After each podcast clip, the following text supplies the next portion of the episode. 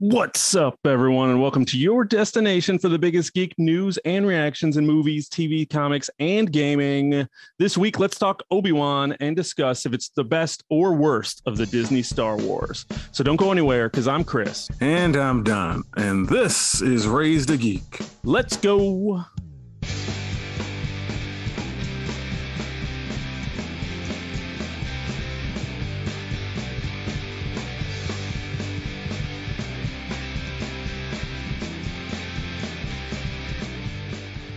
And we are back. Welcome, everyone, to the sixty-first episode of Raised the Geek. I'm Chris, and as always, I'm here with my buddy, Don. How we doing, man? Chris, what is up today, my friend? I am okay. As usual, nothing crazy to report, good or bad. Just uh, kind of there in the middle. Having a nice day so far. Made my way to the comic book store earlier. Uh, after about a three-week absence. So it's pretty nice to pick up your books you've you haven't seen in a while. Um, Any surprises in there?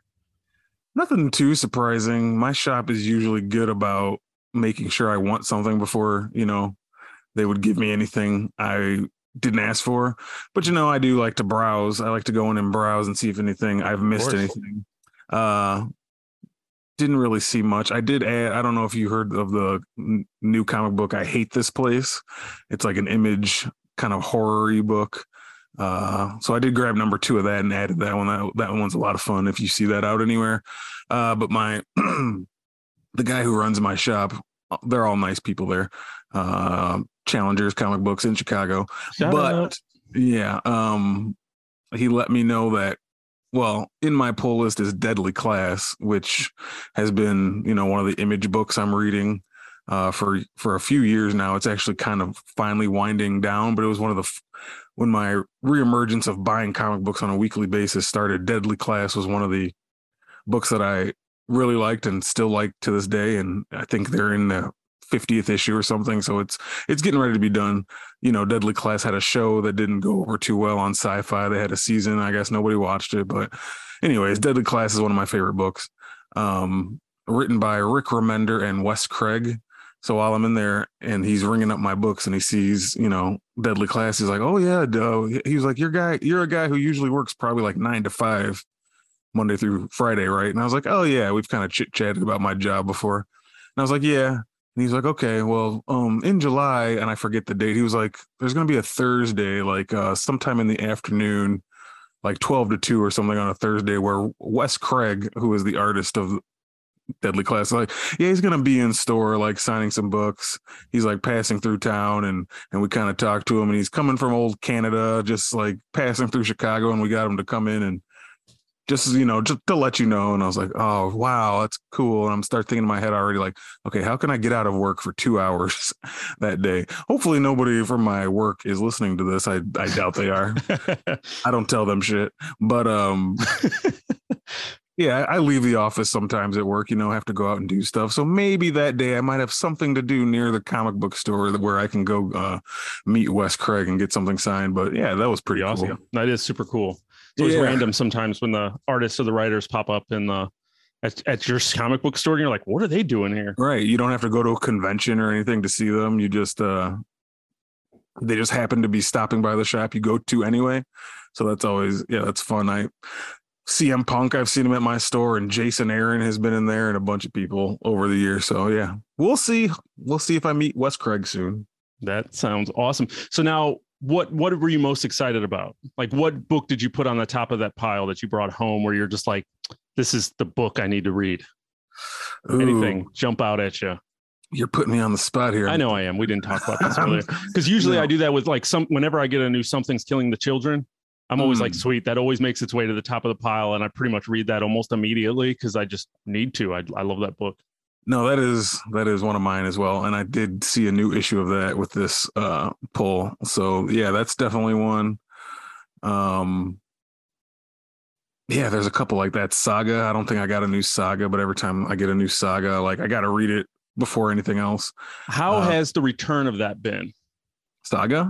Yeah. I've been loving it. Okay. I'm I'm on, I'm on like issue forty-eight of this compendium. So mm-hmm. like I'm almost about to be caught up with Saga, and I have all the rest of them sitting here in singles. So okay. I'm I'm like ready to jump into the new and the uh, the return of Saga, but just curious because I'm loving the compendium. Obviously, if I've yeah. read you know a thousand pages of it so far, so yeah, you're, be, you're just about there. I'm almost there. Like four, I think I'm issue forty-eight or something. So I'm just down to like last hundred pages or so, um, and loving it. It's a crazy book, but um, just curious how the new ones. Because I'm getting my hype level well, up. They are definitely. It's it's it's crazy because that like we talked about that book took about like a two and a half, maybe close to three year hiatus. And just reading them now, they haven't really missed a beat. Like Brian K. Vaughan and Fiona Staples, it's as if the book never left, which is crazy. It's just as good. Like it's obviously new stories and, and things change, and you'll you'll see when you get there. But it's man, it's it's still my one of my favorite books of the month. And somehow they keep the price at two ninety-nine. Marvel and D C and all these damn Image books that are four ninety-nine, five ninety-nine. Somehow Saga has managed to remain two ninety-nine uh, for all these years and refuses to go any higher. Is like, if you're a comic book fan, you got to start picking up Saga if you aren't already. That's that's like a, a blessing for us to have a book that cheap that that is that good and of that high quality. It's crazy, right? Yeah, that's. Awesome. I'm excited. I am excited. But you know what else I'm excited about, Don? What's that? Talk about some Obi-Wan.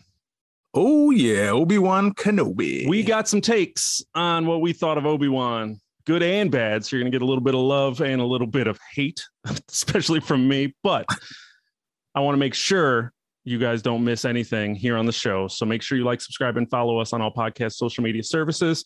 Hit us up to join the conversation over on Twitter at Raised the Geek. We're also now on Instagram. So check us out over there at Raised the Geek and join the conversation there. Or you can go old school and shoot us an email at raised the geek at gmail dot com.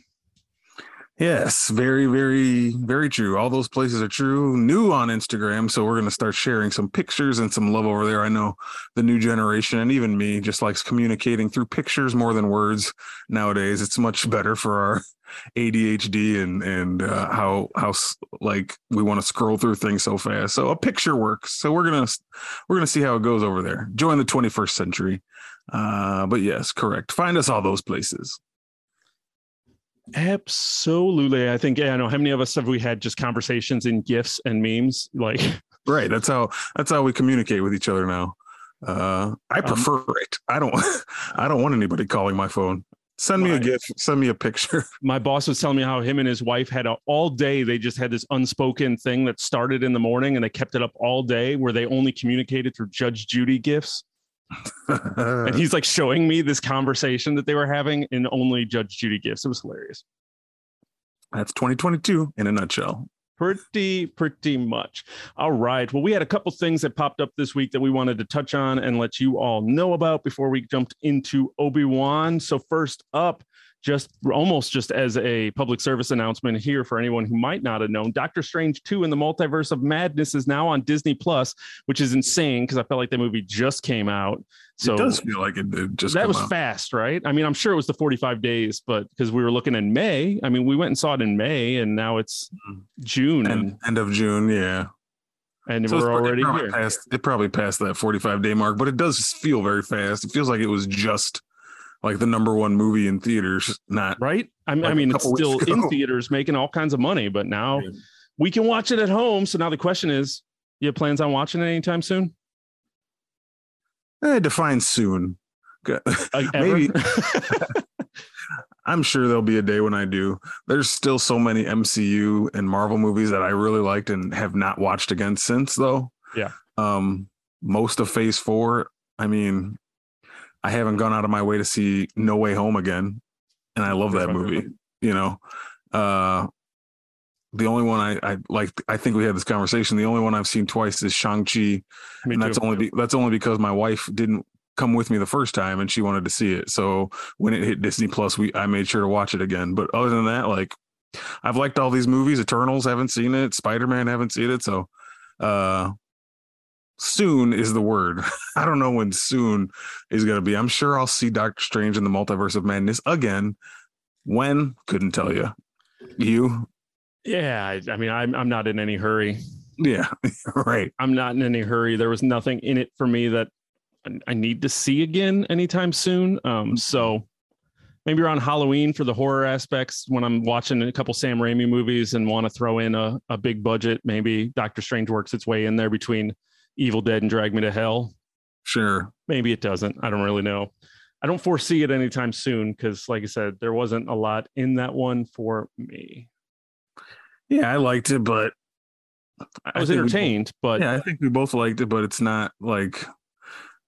I mean, I also loved The Batman, and it's been sitting on H B O Max for a long time now to watch at home, and I haven't watched that again. I'm just not a huge rewatch guy right away. You know what I mean? Yep. Um, I used to just, be. No. Yeah. Well, yeah. see, I used to be, but when it was like six months or nine months, you know, before it would come out on video, and then mm-hmm. I'd buy the disc or rent it, and I'd usually watch it again when it came out on video. Um, but now with forty-five days, like I just saw Doctor Strange. I don't need to watch it again. Yeah. It's just that what they did in that movie wasn't what I wanted out of a Doctor Strange sequel. So I think I need to get over that. And then when yeah. I'm ready to watch it for what it is, then I can uh, enjoy it and enjoy it on Disney Plus. But I hope anyone out there who doesn't know is checking it out, who wants to see it, or maybe missed it in theaters, had the kiddos running around, didn't want to take them to the show, like a responsible parent. yeah. um, there it is. You can now check it out on Disney Plus. Exactly. So we got an announcement this week that there was a Game of Thrones sequel series in development titled Snow, featuring Jon Snow. Um, Kit Harington himself supposedly is, according to a George R. R. Martin blog post, and been confirmed, I think, by Emilia Clarke and a couple other of the cast members of the original Game of Thrones, that uh, Kit Harington seems to be actually, it was his idea to do this show. He hired his own screenwriter or screen, like his writers, showrunners, like he brought his uh, whole crew in to do this show. And he's set to reprise his role as Jon Snow. And it's in development at H B O. Still no idea. They're still just writing scripts. So it could be years before we even get a whiff of this thing. But just curious, how do you feel about a Game of Thrones sequel series in development? And, uh, do you think that's a good thing or a bad thing following the reception and just the initial knee-jerk reaction of the final season of Game of Thrones? Yeah. Well, I've been on record, I think, as and feel the same way as a lot of people let down by the final season of Game of Thrones. I feel like that was kind of a feeling across the board, minus your some hardcore, you know, defenders who are going to love it. We're going to love it no matter what. Even if they hated it deep down inside. Right. They just, you know. Spitefully. Exactly. Exactly. Um, so that left a bad taste in my mouth. Now, I do feel like enough time has passed where I can kind of welcome something Game of Thrones in my life again. For example, I'm I'm excited to watch House of the Dragon in August, uh, which is already next month. After seeing some of those trailers, and it's like, yeah, I'm I'm ready to be heard again. Let let Game of Thrones in my life. Uh, just.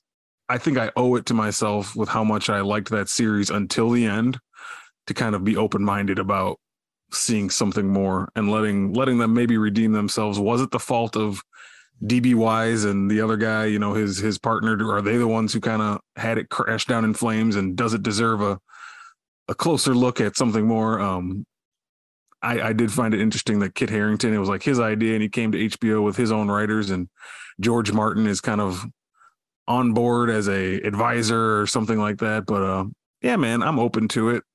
It, it. Like you said, it could be a while before we get there, but um, out of all the characters at the end of that show, if, if anybody's, I could see someone having a worthwhile, rich story. Maybe it'd be like, what happened to John after he left all this and went on to do whatever. Um, he was the only one going off and having, getting ready for another adventure. Was pretty exactly. much, I think when that show ended, he was the one prime for more story. Yeah, so I'm not opposed to it. Um, like I said, excited for House of Dragon. We'll see how that goes. If that's really good, then I'll probably be more excited. So um, yeah, yeah, that's yeah. what I was gonna say. Depends on how House of Dragon is. If House of Dragon's boring or just not anything worth anything, then because we saw what happened when they tried to adapt Game of Thrones once they ran out of source material.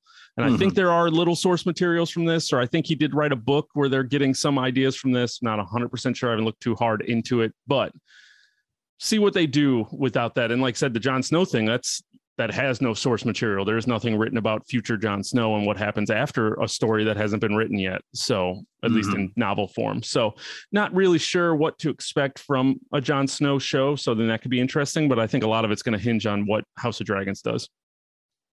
Yeah, I agree. We're so we'll just uh, kind of anticipate it and have an open mind. That's what I'm. That's my plan. It was interesting. Interesting on an idea of a sequel series. You know, it's better than the original article that I read. I think on I G N said it was a prequel series, and I was like, oh god, um, yeah, that would have been unnecessarily dumb. What kind of prequel do you do? He was seventeen in the beginning of Game of Thrones, and then we saw everything. So I mean, what happens in this first seventeen years of life that's important?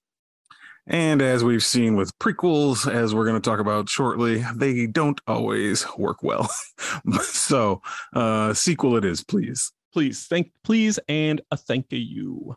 Uh, last up, Kevin Feige did a uh, virtual press conference to promote Thor: Love and Thunder this week. And he announced in there that Marvel Studios will return to Hall H at San Diego Comic-Con this year, the first time since twenty nineteen before the pandemic. And he is ready to show off some new Marvel fun. Obviously, lots of history has been made in those, those halls in Hall H of being able to see. I mean, that last time, I think twenty nineteen, that was when we saw Mahershala Ali come in out as a Blade. And they announced, I think, when didn't they announce Natalie Portman as being Thor, coming back for Thor: Love, Love and Thunder in that? Yeah, that was the one I think where she she came out and they were had her holding Mjolnir. Mm-hmm. Uh, so that kind of was like a crazy moment. Like you said, Mahershala Ali was the big last moment, and we haven't seen him since. uh, COVID has a lot to do with that. I heard his voice, but haven't seen him since. Um, that was when Fantastic Four was announced. The big thing at the end was on the screen. It kind of did the timeline from WandaVision through Thor. Yeah. Uh, which if you look at it now is funny because it has changed just because of swaps and changes and things got added that weren't in there. Like I don't think Miz Marvel was even in there at the time. And, and uh, WandaVision was like after Falcon and after Loki or something, and things have been swapped, and it's all because of COVID and productions and everything. Yeah. But uh, yeah, those are always a big deal um, if you're a M C U fan. So I'm definitely when I when I read that they'll be returning, I was very excited because there's so many things I think that can happen there that just kind of has my head spinning. Like, what can we get? We can get cast announcements for Fantastic Four finally. Like, bring the bring bring the cast on stage, man. Let's see them. Have you been secretly casting this movie? Hopefully, um, can we get some more confirmation of X-Men in the future? Uh, I know at the last one in twenty nineteen, he threw out there, he said, mutants are coming, and we haven't heard anything really since. So do we have more on them? Um, yeah, there's a lot, there's a lot of stuff in there. And he also said in some recent interview that the path of season four and what the next big saga, where this is going, is finally about to be revealed in the next coming months. And he was like, well, I know what it is. And if you've been paying attention to the clues, you should kind of know what it is, too. I'm like, of course, you know what it is. You're Kevin Feige. You're the one behind all this shit. We don't right. know. So I would like a little more clarification on that and see kind of like, OK, we're headed towards this.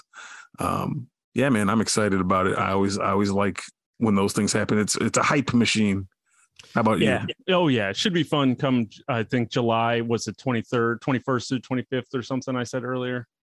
Comic-Con it is I yeah think, the end of July yeah July twenty-first through the twenty-fourth, San Diego, and they've been streaming a lot of that stuff, so maybe maybe yeah. they'll stream it and we can watch it and react and have a good time. But all that all that shit leaks anyway, so it'll right. be a good time. Uh that'll be a good weekend to uh most likely be Saturday when they do all the big drops, and see what we get, and hopefully maybe we get some signs of where they're going, or just like I said, hype machine. I'm ready for it. I love hype. Even if it never pans out, I love hype. Definitely. And it's and this isn't the only time they will reveal some stuff. I don't know if you remember, like in twenty nineteen, they had to kind of like split the announcements a little bit because they also now have presentations at Disney Day and mm. D, D23. And yeah. that's kind of like when they talk more about the show side of it and the Disney, you know, the Disney Plus side of it. So yeah, it's going to be nice to see all of this unfold and see what we're in store for. And that's in August, ain't it? That's at yeah. the end of the summer or something? Yeah, I think so. Mm-hmm. Yeah. It's time of announcements is here. We're just pushing through the video game ones now, and let's get on with the movies and geek things. So I'm definitely excited for that. And Don, I'm excited to talk some Obi-Wan with you. I have a lot of thoughts and a lot of questions I want to ask you to see if you have the answer. Well, everyone knows I'm the Star Wars expert on this show, so I'll have the I'll have the answers. Yes, yes, maybe, but. Before we do, we want to make sure you know that this episode of Raise the Geek is sponsored by Anchor dot F M. So a long time ago in a galaxy far, far away, we talked about the first episode of Obi-Wan, and we had some mixed opinions on what this show was going to be. First and two now, episodes. First oh, two. shit. First two episodes. I forgot that they did that. And we were a little, I think, a little mixed on what this show was, and we're hoping for some... hoping for more and wondering what we were going to get with these last four episodes. And now we finished it. I finished the finale last night. I think you finished it the day before. I don't know what this show was for, man. I don't know what, who it was for. I don't know what I was supposed to take from it. All I know that the cardinal sin that this show did is it did not have enough Jimmy Smits. that's, it, that's the cardinal sin, eh? I mean, you have Jimmy Smits like sitting there and you're not going to use him constantly. Like, come on. Right.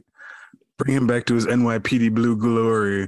What else was Jimmy Smits in? I think he was in like a season of Dexter. I like Jimmy Smits. He was on San- Sons of Anarchy. He was on Dexter. Yeah. He's been in yeah. everything. He just pops up and he makes things better. Right. He's great. He, yeah. He More Jimmy Smits. Yeah, Jimmy Smits is the man. And if you have the ability to use Jimmy Smits and let him kick some ass, why didn't you do that? Come on, Obi-Wan. Come on, you're yeah. better than that. That was a mistake. one hundred percent. That was definitely a mistake. But all joking aside on that, granted, I did want more Jimmy Smits. I'm not going to lie about that. Mm-hmm. But like this show, it's a prequel. And... Mm-hmm.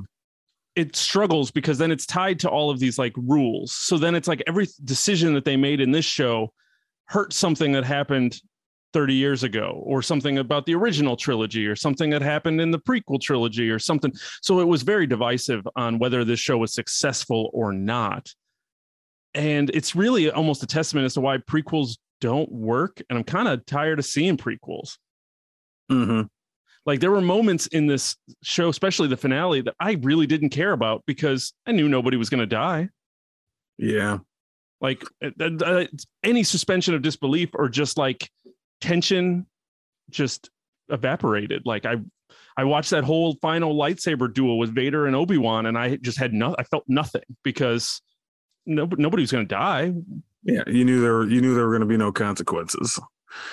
And we kind of talked about that a little bit in our first conversation about the first two episodes, and we addressed the problem of sequels. And that's the main thing, man. There are no consequences really of, um, you know,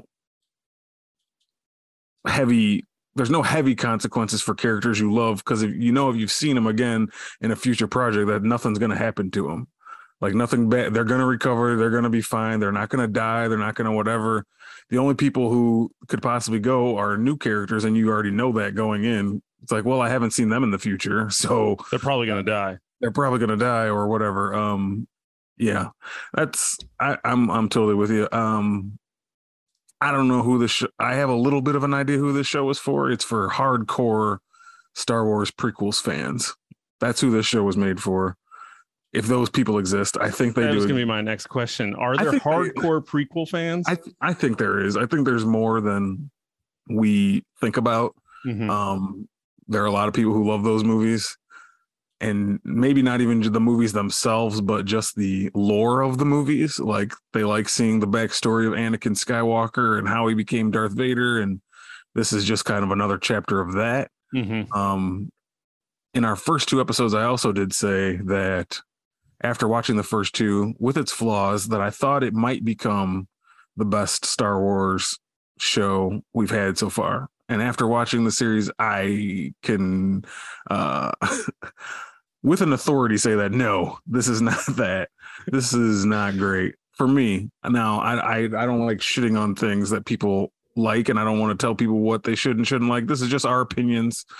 And, you know, and we're all entitled to our own opinions. If you loved it, you know, I'm happy for you. I'm go- I hope oh, yeah. you got, I hope you got what you wanted out of it, and, you know, more power to you. But for me, eh, man, it was not, not really that great. Um, and we'll uh, get into, we'll get into all the reasons why, but didn't love this show, dude. We are definitely going to get into that and some more details. So spoilers ahead if you have not watched Obi-Wan yet and still want to. Spoiler, spoiler, spoilers coming from here on out. Mm-hmm. And if you're still with us, let's go. Let's go. So Obi-Wan, for just as a quick reminder, granted it just ended, so I don't think you're going to need it, but jo- Jedi Master Obi-Wan Kenobi has to save young Leia after she is kidnapped, all the while being pursued by Imperial Inquisitors and his former Padawan, now known known as Darth Vader. Hell yeah. We're going to see Darth Vader doing flips. We're going to be, there was all kinds of shit coming out. Darth Vader was going to be, you know, this is Darth Vader at his full power. It's going to be amazing to watch him do his thing. We got to watch it. Yeah, it's supposed to be him at his peak. Yeah, um, this is prime, prime Vader. Darth Vader's in his prime. Um, Was he though? I mean, he was age-wise, I guess. The age makes sense. He's still sort of a young man, not the old man we see in the um ten years later. Exactly. But yeah, dude, I didn't I didn't get prime Vader out of this. I got more prime Vader out of, minus a few moments. There were some cool Vader moments in this show, I'm not gonna lie, like when he pulled down the ship with the force and kind of ripped the doors off. I was like, that's pretty badass. But I got more prime Vader out of like um, Rogue One mm-hmm. than than this. I don't know. Just he he didn't do anything crazy new to really impress me that much. And um, oh, I had another point about Darth Vader. It'll come back to me, but I don't know. Just I guess I expected more out of it. Now the thing with him doing flips around, I guess, was never going to happen. I, I don't think they ever wanted a Darth Vader to do that, but I need someone to explain to me who knows more about Star Wars. Maybe you have an opinion on this. How did Anakin go from somebody who can move with such agility and like fight? And we, we all saw the flashback scenes in this, which people liked a lot. That was like, you kind of justified bringing Hayden Christensen back to the show just for that, to have those flashback scenes. But he can move so so agilely and everything. And then as soon as he becomes Darth Vader, just because his body's burned, all of a sudden he's just a tank who can't do anything except walk at you. Has that ever made sense? Like, does that make any sense? No. I've how, always... How is him getting into the Darth Vader suit immediately, like, just slow him down to, like, a Michael Myers walk? And well, that's I all... Think, that's... I, there's two things. One, I think they chopped off his legs, so I don't think he has any legs. Okay, well, maybe that makes sense. Um, I'm pretty sure he got his legs chopped off by Obi-Wan in that in episode three. I'd have to watch it again, and I don't want to. So just let us know if we're one hundred percent wrong or right about that.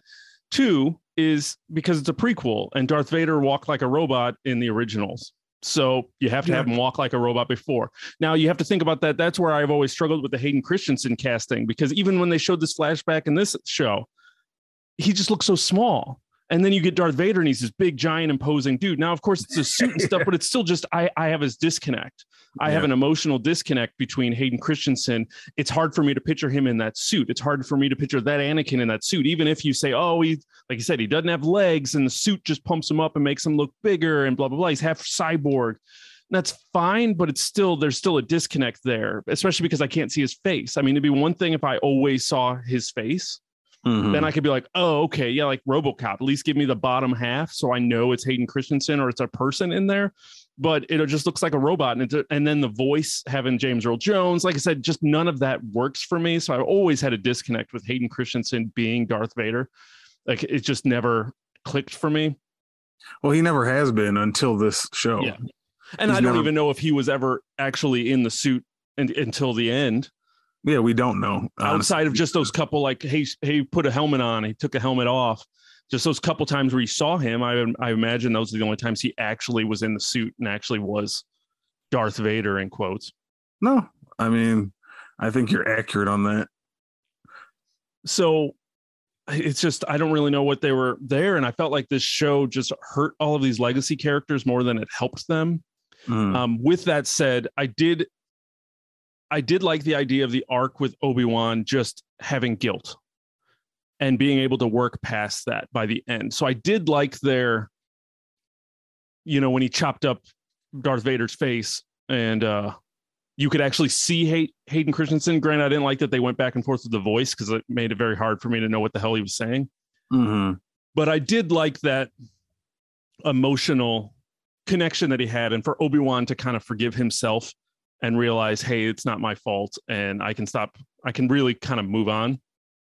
And I liked that as an arc for the character, but they just sh- felt like it was shoehorned in at the end.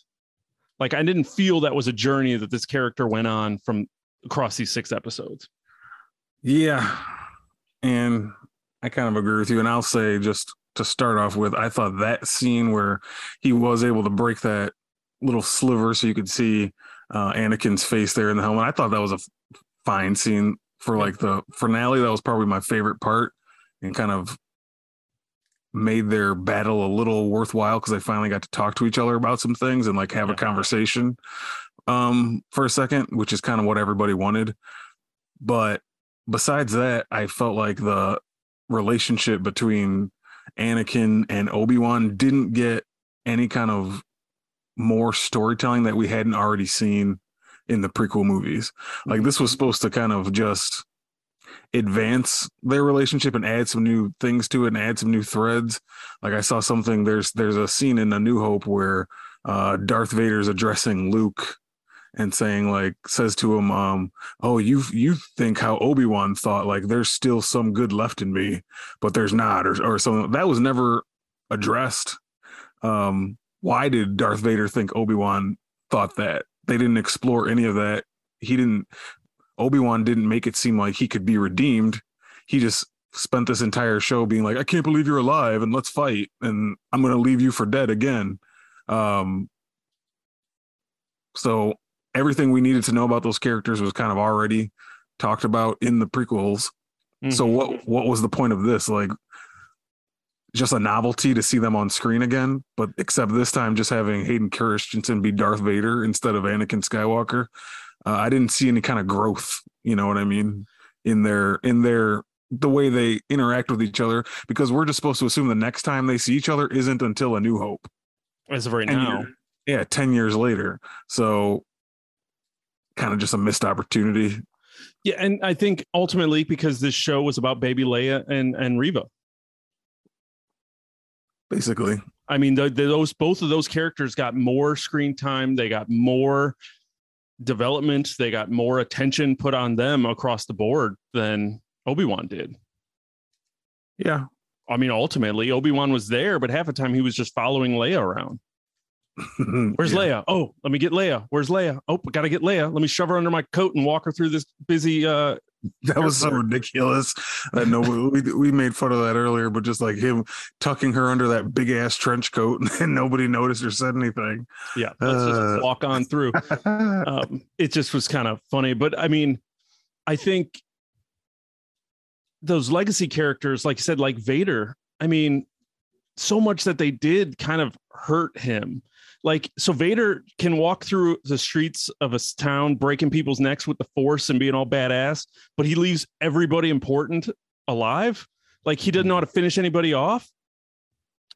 Are you referring to the scene where he could have killed Obi-Wan earlier, but that uh, lady just caused a big firewall between them and all of a sudden he couldn't reach Obi-Wan?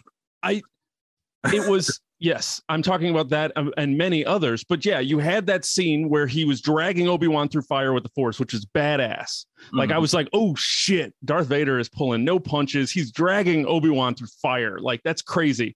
And then the fire went out and then the lady started the exact same fire. And Darth Vader's like, oh, can't get to him. Let me let him go. And you're like, wait, you couldn't just use the force to drag him back through the fire and get a hold of him? Like, you literally watched him just get carried away. Like, finish the job, man. And mm-hmm. then later he stabbed Reva in the chest and then just leaves her. Oh, you're okay. Which she for her for her to go do other things. Shit. Yeah. She no sold that shit. Like, two seconds later, she's still on the ground listening to Jimmy Smits going, oh, what's going on? She wasn't even showing pain on her face. I'm like, come on. Like, you yeah. got stabbed with a lightsaber. So lightsabers just don't hurt, apparently.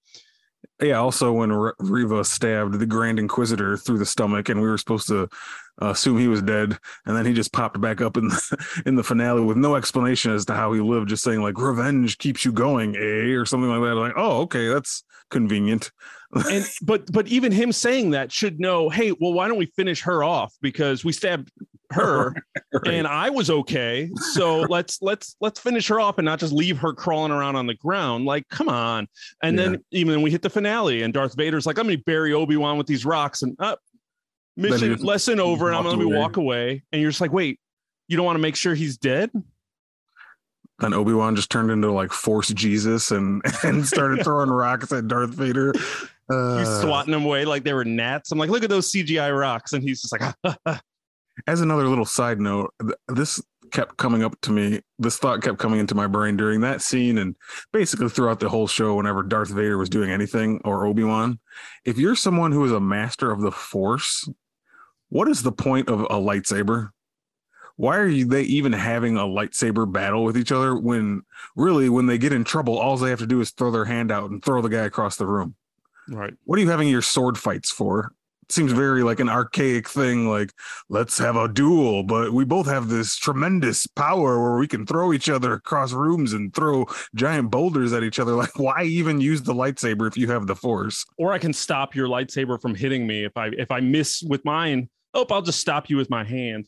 Yeah, they could just stand fifty yards from each other and just be throwing the Force back and forth, and that could be their fight. Uh, I know visually that's not what people want. We want to see a lightsaber battle, but come on, it doesn't make sense. Then you have this massive super ability. It just kind of makes lightsaber battles seem worthless. Yeah. Uh, Once again, that's a prequel problem because yeah. they didn't do that shit in the original trilogy. They mm-hmm. had little bits of Force, but nothing to this level where they were throwing people around that I remember watching those right. movies. I don't remember giant, like in the middle of it, and maybe, maybe shifting a little bit or doing something, but it seemed to take a lot more out of them.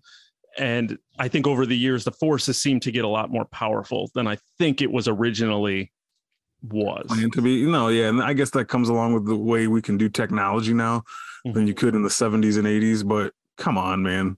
It just, it it kind of is like, okay, that's like, that's the same thing as giving Superman a gun. What does he need that for? he's got, a, yeah. he's got, a, he can do a million other things. What does he need a gun? Just like, why does Obi-Wan and Darth Vader need these swords when they can just telepathically throw each other around? I've never gotten it. Nope. I, it's, it just doesn't make sense. It's unnecessary. And I just, the show is just plagued with so much just questionable writing, questionable th- decisions, questionable. Like, I don't know what their overall, what they were trying to get over. Like I said, mm-hmm. I feel like it was about baby Leia and Reva, and that's what they wanted us to care about and uh, us to want to be invested in. And everybody came into the show for Obi-Wan and Vader. And yeah. they just felt like they didn't give them enough time to be worth anything. Like all of the moments that I remember involved the other characters. Yeah. For and, and Star Wars, why does Star Wars keep having this problem?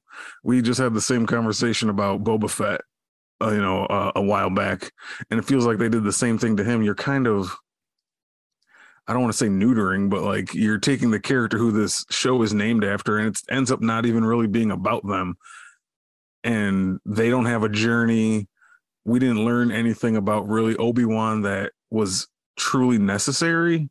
I mean, like I said, it just feels like a novelty. It's fun to have Ewan McGregor back. It's fun to see Hayden Christensen as Darth Vader. Mm-hmm. It's, you know, a little fun to see a little adventure that happened in between the end of the prequel series and A New Hope but with these characters. But it's like, I didn't learn anything profound or, or it, it's just, it felt kind of like, okay, that was just a nice little six episode mini adventure, but nothing of consequence, really. So I know we've been shitting on this for a, l- a little bit here now, and it's fun, and I'm sure we're not done, but I want to know some stuff that you really liked about this show. What worked for you? What were some moments that made this show worth it for you? Well, they, they are there. Like I said, this is not a show that's just bad from top to bottom. It does have redeeming qualities to it. I liked, um, we talked about in our first review of the first two, that it's nice to see Ewan McGregor back, and I still stand by that.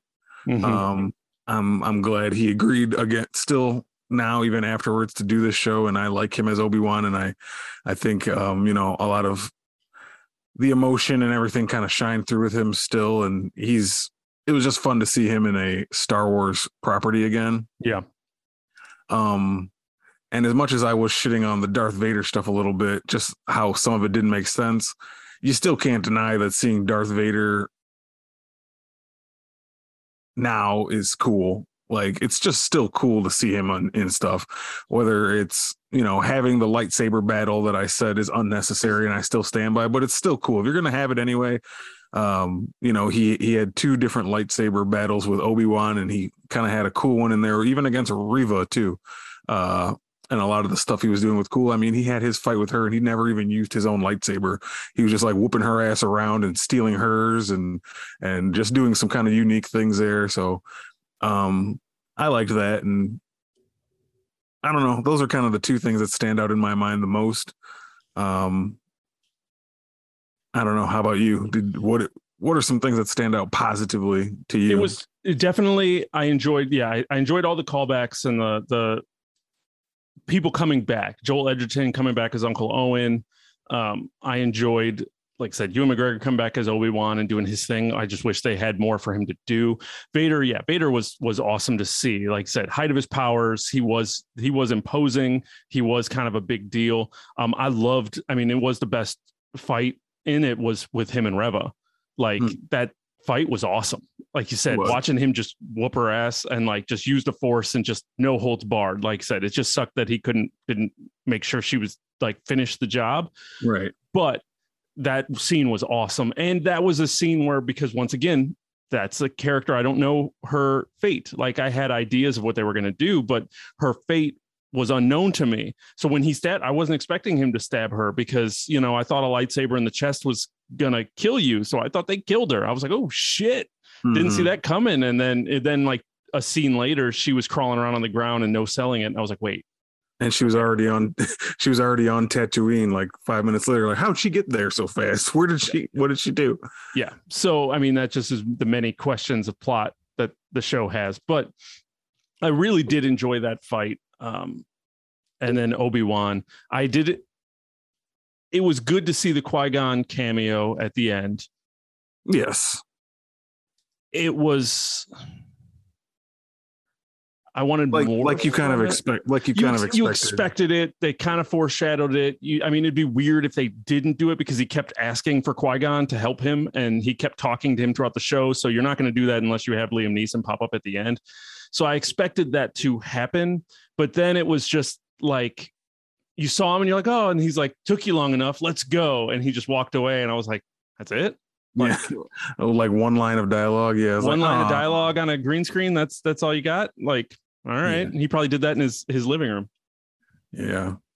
Since we talked about Reva a little bit, um, what did you think of her journey? And like, because of all the new characters, I guess I'd say hers probably carries the most weight, whether you like it or like whether you liked the character or you didn't like the character. I'd say she probably had the most journey of a new introduced character to Star Wars. Like she started in as, you know, uh Inquisitor, and you know, she's hunting Obi-Wan and we don't know why.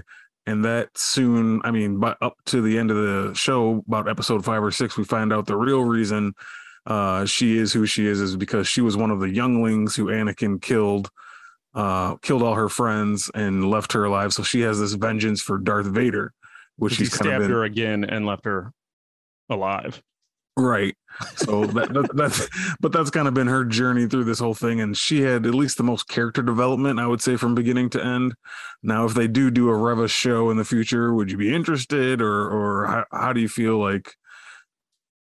I mean, because I'll say me personally, I ended up caring more about that character in the end than I thought I would.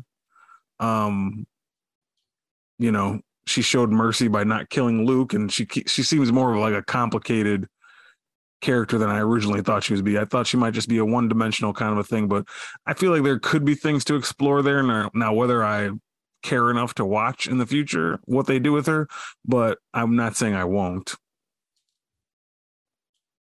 you. um, it's hard. I like the idea of the character. This is where this is where I get lost. I'm trying desperately to remember the name of that stupid game, Jedi Fallen Order. Mm-hmm. This show ripped a lot from that game. There are a lot of similar character arcs. There's a lot of similar moments. Like they, you could tell they talk about the writer of the show didn't watch episode three, and that's sometime obvious. He definitely played this game. Mm-hmm. Because there's so much from this game that is so reminiscent of the show, and they did it better in the game. So for me, I'm watching it and I'm like, okay, you know, they did the same story with the second sister and they did the same story. You know, like it just was the same. It was a lot of very similar stories. So seeing it again, it's like, okay, it's cool, but it just was never, the writing for this wasn't good enough for me. Like I wanted to like Reva, but the way that they had her trying to act so badass just distracted me. And mm-hmm. then she had moments that were cool, and I enjoyed the lightsaber battle. It, yes, hearing the youngling, I wasn't really shocked about that. Like it seemed kind of obvious yeah. Yeah. that they were going to push, that there was more to her than what they were doing, and she had more things that she was looking for. She wasn't just an inquisitor. She just didn't want to be Grand Inquisitor. There was more. So I wasn't surprised at that, that she was doing that, but it was still cool. But then she did this, like, this episode six thing I didn't understand, and it took a, a lot of the character from me. Like I was feeling a lot more for her, and yes, she did definitely have the biggest arc and growth of anybody else on this show.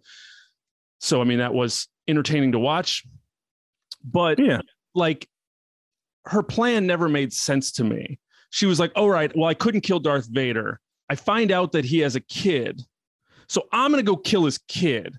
What was her plan from that? Because then, okay, so she goes, kills Luke. She goes, finds Vader and says, hey, I killed your son. And he goes, I had a son? Oh, okay. Like, it'd be one thing if she was going to take him to and, like, kill him in front of him or something. But once again, Vader has no emotional attachment to his son at this point because he doesn't know he exists. Yeah, and if he either. does, he doesn't give a shit. So, like, I don't know what her plan was. So I'm watching her do this. And I'm like, what is she trying to do? And I was more confused by just what they had this character doing. And then once again, it comes back to the prequel of it. I she wasn't going to kill Luke. They did this whole giant thing where she carries him out and makes him look dead. And they're playing the music like, oh, my God, Luke's dead. And we I'm know Luke's dead. I'm turning to my wife. I'm like, oh, my God, she did it. And she's just like laughing at me because, you know, it's it's it's absurd. Like, we know Luke's not dead. You didn't kill him. Then why are you doing this? Why yeah. play it this way? Why try to make me feel something? I'm going to feel nothing. And it just makes this character look stupid to me, the viewing audience, because I know what's going to happen. So it's like, what are you guys doing? And that's just what this show is plagued with. And it just kept making me ask these questions. Like, what is the point of this? Like, so many plot things just happen to move stuff forward. And that was one of them. So, like, long story short, I did enjoy aspects of Reva. I wanted to like her more, but the writing just held her back for me. Yeah, sloppy writing is prevalent through this entire show. I'm not going to lie. We've already talked about nobody knows how to deliver a killing blow. Um, yeah, like there they, were magical tunnels in episode three that magical they never explained. People, people can get ahead of other people somehow and get places quickly. Like how Reva ever got ahead of Leia in that tunnel, I'll never understand. Like there were no security cameras on the fortress uh, when Obi-Wan's walking around to like, nobody knew he was there. Like he just was able to walk freely. The sensors didn't pick him up. But Reva uh, knew, but Reva knew that he was going to, uh, there was going to be an escape attempt so she could bug the android. Right. But she knew that that was going to happen. That was my plan the all along. While I yeah. was torturing a little girl for information that I don't even know why that little girl would have information. Like, didn't make any sense. Like, I'm like, Leia, you kidnapped, like, Reva kidnapped Leia to yeah. lure out Obi-Wan. Mm-hmm. Right? And that worked. So she found Obi-Wan. But with then little, she got her handcuffs. hands on Leia again with yeah. those, yeah, those little baby handcuffs. And got it.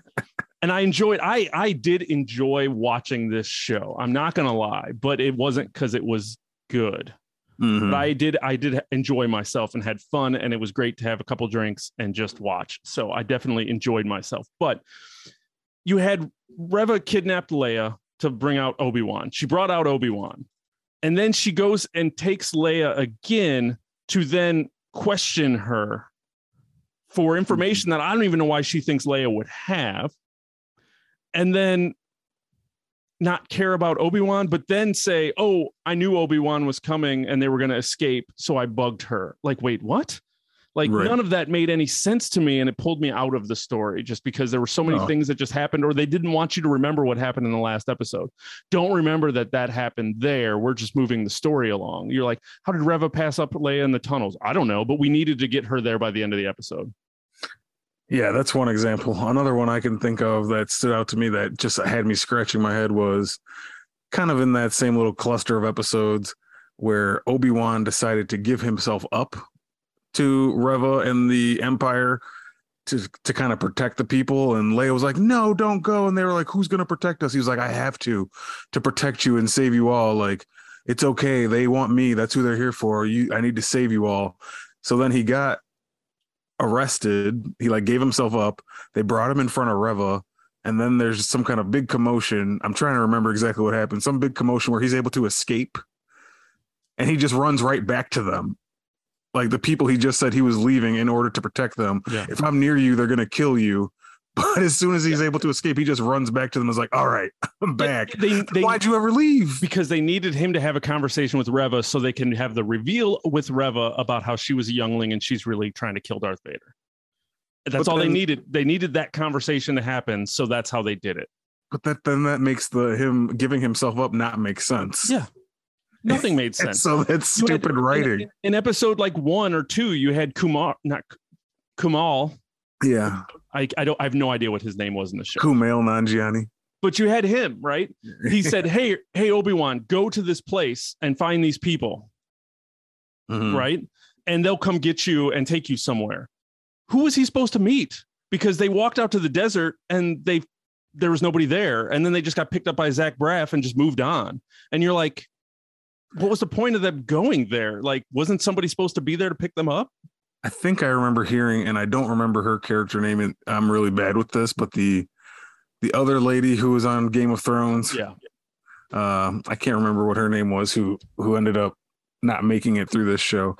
But I think they were supposed to meet her, and she was just kind of like, oh, I was late, or I wasn't I wasn't there yet. But I, she was I, coming I, with a whole bunch of stormtroopers. Like, it's not like yeah. she was coming by herself to get them. She had to kill two stormtroopers to even get Yeah, she escape. was she was in disguise, so that makes that make no sense. Unless she went there where the meeting place was supposed to be and they weren't there, and somehow she knew they was she was going to meet up with them on the on the way. But yeah, just uh sloppy writing, man, is is the is the key here. And that's kind of another pitfall of the the prequel thing, is because you have to make all these pieces fit, because we know where we're eventually getting to. We know there's no huge stakes with Vader, Leia, or Obi-Wan. We know they're all going to be fine. And you just have to make these things fit into this puzzle, because you can't mess with the uh, continuity of Star Wars. You can't make anything that happens in this show affect change something that has already been on film. And then sometimes getting there, you run into these pitfalls of, well, we have to make this make sense, but it doesn't. It makes this show look kind of like we're writing it stupidly, because we've kind of painted ourselves into this corner. Like, why why is Obi-Wan letting Darth Vader live for another ten years? You know, he didn't care. He like walked away and showed quote unquote mercy. The first time in episode three, he thought he left him for dead. Yeah. He didn't know that Obi-Wan was alive. So by saying like, oh, he let him live, but he wasn't going to let him live in episode three. He thought he killed him. He thought he was gone. So then why at the end of this didn't he kill Darth Vader? And and then people will answer, well, then New no, Hope could have never happened. Right. But do you understand how that doesn't make it okay? that yeah. doesn't make the way you've gotten to this point Uh acceptable. Mm-hmm. uh I don't know, so many things like that. You don't, if you're going to do a prequel, you can't, it has to be a different story. Like, yeah. you want to do an Obi-Wan show of saying, hey, this is what's going on ten years afterwards, right? You don't make it be where he's running around gallivanting around with Leia. You don't really have Vader in it, you know. It's like, you can maybe have him realize that Vader's still alive and have cursory, but you don't have them interact, or you have, you build to it better, but you just have to have this like side adventure where you know the main character is going to be okay, because the main character is usually always okay. but then you surround them with something new. Mm-hmm. You know, you don't try to shoehorn Luke and Leia in it, because once again, Luke was running away from uh, from Reva. I felt nothing. And like, well, I know he's going to be fine. And then it hurt A New Hope because he was like, it's so boring here. Well, he didn't remember a few years earlier when he was getting chased right. through the mountains and almost killed by a Jedi. Like, right. Right. It just take it just takes away from Luke now. You know, like Luke and Leia, they're just not the same characters now. If you watch this show and then go watch A New Hope, it's just like, oh, you don't remember doing this now, you know? So it's like, I just, I hate prequels, man. I think I'm just getting to this point of prequel burnout. No, I hear you. I'm, I'm, I totally agree, and I, I agree with you that they would have been much better served. Just, you have an idea for Obi-Wan, you got Ewan McGregor to sign on the dotted line to do and to be in this. Mm-hmm. Just make this some extra side adventure where new, different things can happen that aren't so tied in with Leia Organa and Darth Vader and the Empire and everything else. Have it. You, you could have had it be something else, and I would have been, you know. It it was a fan service. You wanted to have, when you yeah. announced the show, you wanted to show people, we got Darth Vader in a new show. Great, let's watch it. But then it just kind of muddies up the yeah. storytelling and and and makes things not have any consequence. Yeah, you have to have, you know, you can do even follow this. I mean, you could have had Ewan McGregor or Obi-Wan find out that Darth Vader or Anakin was still alive. You could have had these things happen like around him. He could have been summoned because someone else got kidnapped that he needed to. Like, there's still so many things that you could have done, even similarly, but because they wanted to shoehorn so much nostalgia in there, it just hurts. Yeah. It just ultimately hurts the show. And it's just kind of a shame. It's just frustrating. It's just really frustrating to watch. And like, I really do want to like Star Wars, and they just keep giving me more and more reasons to not. Well, that's kind of what we'll just focus on for a minute then, is we neither one really liked Boba Fett. No. Um, hot and cold on Mandalorian. I thought I I've been on the record of saying I, I like that show, but it has its up and down moments too, where it just kind of feels like filler. Like a lot of this show felt like just filler and nothing of real consequence. Um, and then we have this show where it kind of feels the same way. I'm like, I feel the same exact way about this show that I did about Boba Fett, just like let down. Uh, expected more out of a legacy character and didn't really get what I was looking for. So just where's your where's your feeling on modern Star Wars, and how are you going to go into this franchise now? Um, you know, there are a few things coming. We know the couple shows, and the, of course they have more movies in the pipeline, but just how do you feel about Star Wars right now? I think I'm done with the Skywalkers. Mm-hmm. I don't think I need to see any more with any of these characters. Like anything that's tied to the original trilogy, prequels, those nine movies that are all the Skywalker saga, I don't need anything more with that. Mandalorian is still littered with bad writing, but Mandalorian's entertaining for what it is, but it doesn't involve any main characters. It had new characters that they created for that show to go on their adventures. Yeah, Luke swings in every once in a while, or they have little things here or there, cameos and moments to like, yeah, fan service. But it's its own show. It's its own story. It's its own thing. That works. I'm I, I can I can deal with that. You know, Andor's coming out. As far as I'm aware, that's tying into the Rogue One crew. I mean, Rogue One, out of all the Disney Star Wars movies, that's like the most celebrated as being one of the best ones. Why? Because it didn't have anything to do with the Skywalkers. Mm-hmm. They were doing their own thing, just trying to, the rebels trying to fight the Empire and trying to get the plans for the Death Star. And it was a heist movie. Awesome. So I don't think I can watch any more Disney Skywalkers. Like, I just don't, I just don't care anymore about that family and that line.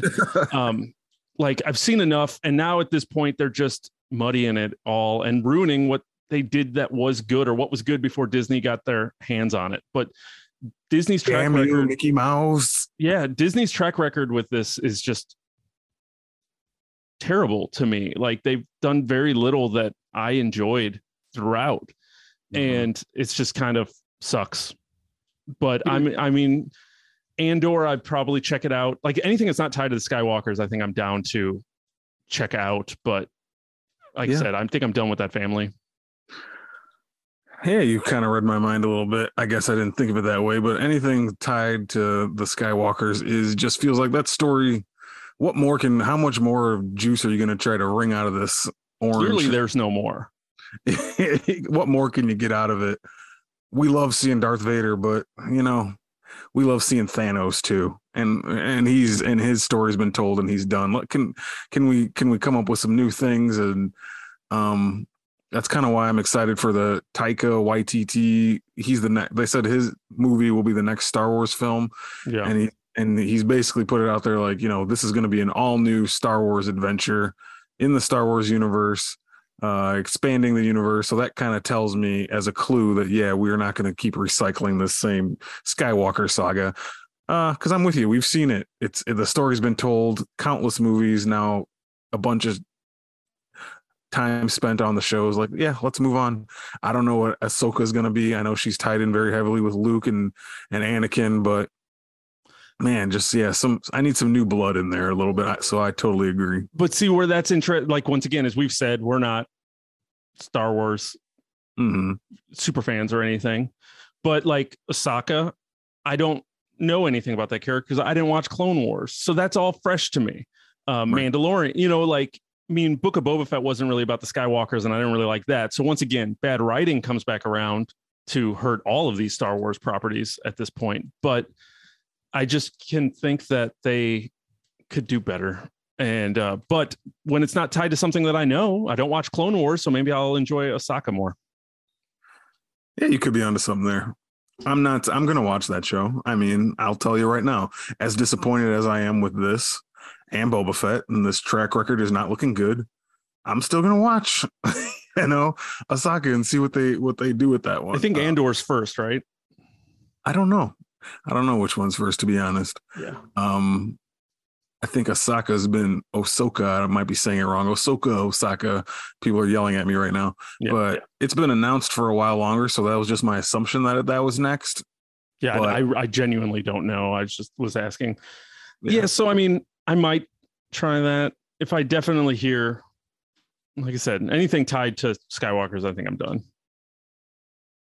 Yeah, probably me too. I don't think I could do. And if these, if, if those shows this year end up being stinkers as well, I might be done with Disney Star Wars. Like, I don't know if I could do it anymore. Say Getting goodbye. Too old. Getting too old uh, for this shit.